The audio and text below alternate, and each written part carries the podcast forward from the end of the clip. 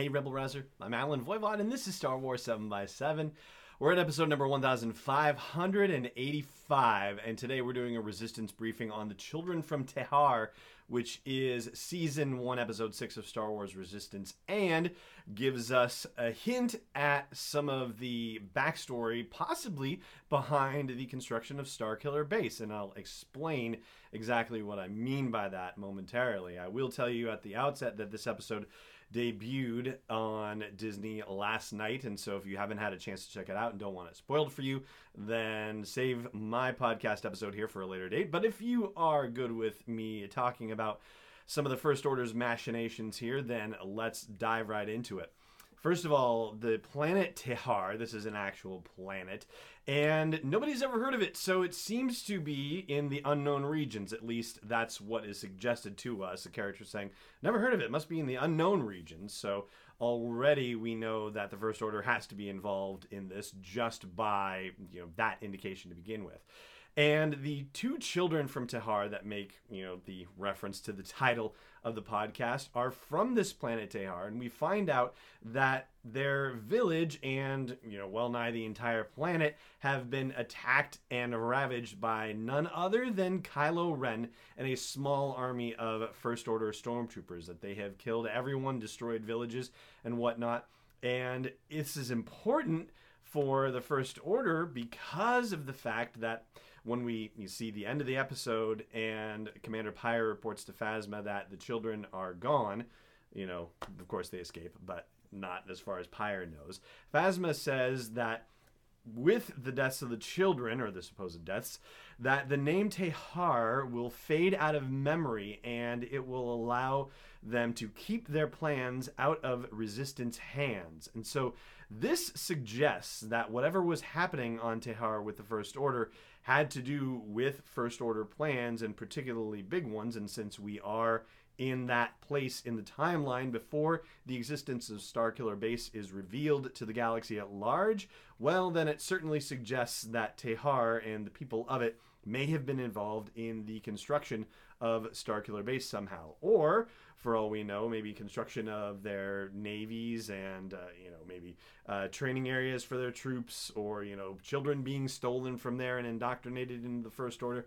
Lots of different possibilities, but I kind of like the Starkiller Base situation since we're already given hints of Starkiller Base in the series so far, and you know that's the grand plan to kind of announce themselves on the galactic stage by destroying everything. So I think it might be Starkiller Base related, but I'd love to hear your thoughts too. So please do share them wherever you happen to be catching this episode. Now, I mentioned Commander Pyre already. That would be the gold plated Stormtrooper armored dude. And we get our first good look at him in action. And, you know, he's fine. Nothing, you know, particularly remarkable. He doesn't do anything absolutely stunning that makes you think, ooh, this guy is really someone to contend with. Actually, we're just seeing that First Order stormtroopers in this in this show at least, because it also kind of held true in the last episode in the High Tower as well.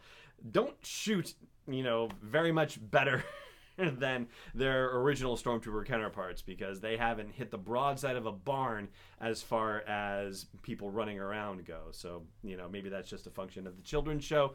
But anyway, yeah, he does not do anything that you know, makes you think, wow, this guy is really intense.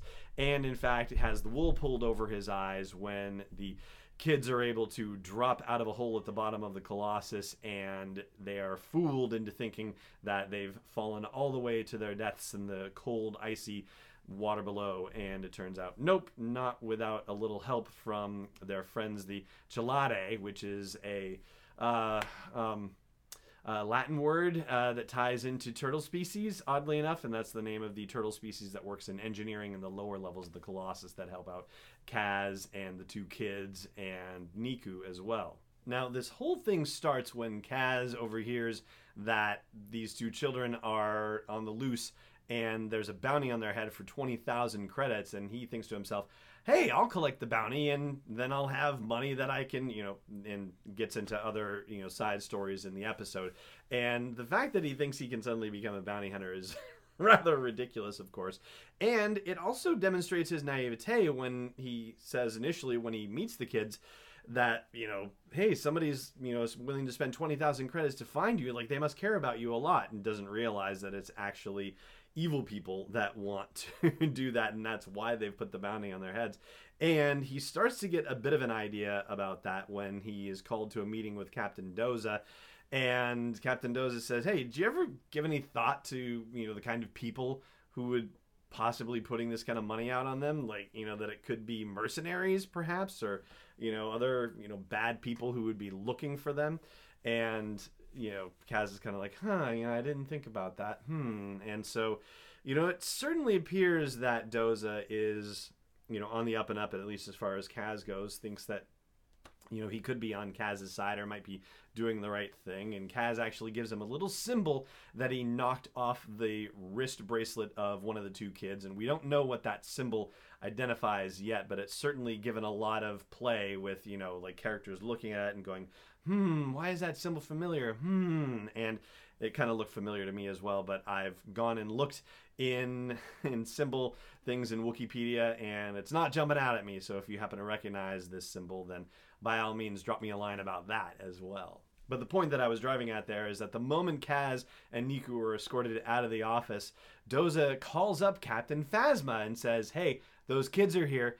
And Phasma's like, Oh, were you calling me to reconsider my offer about, you know, managing the platform? And he's like, No, but you know, I'd like to improve relations with you, and so I'm gonna, you know, give you the opportunity to come get these kids.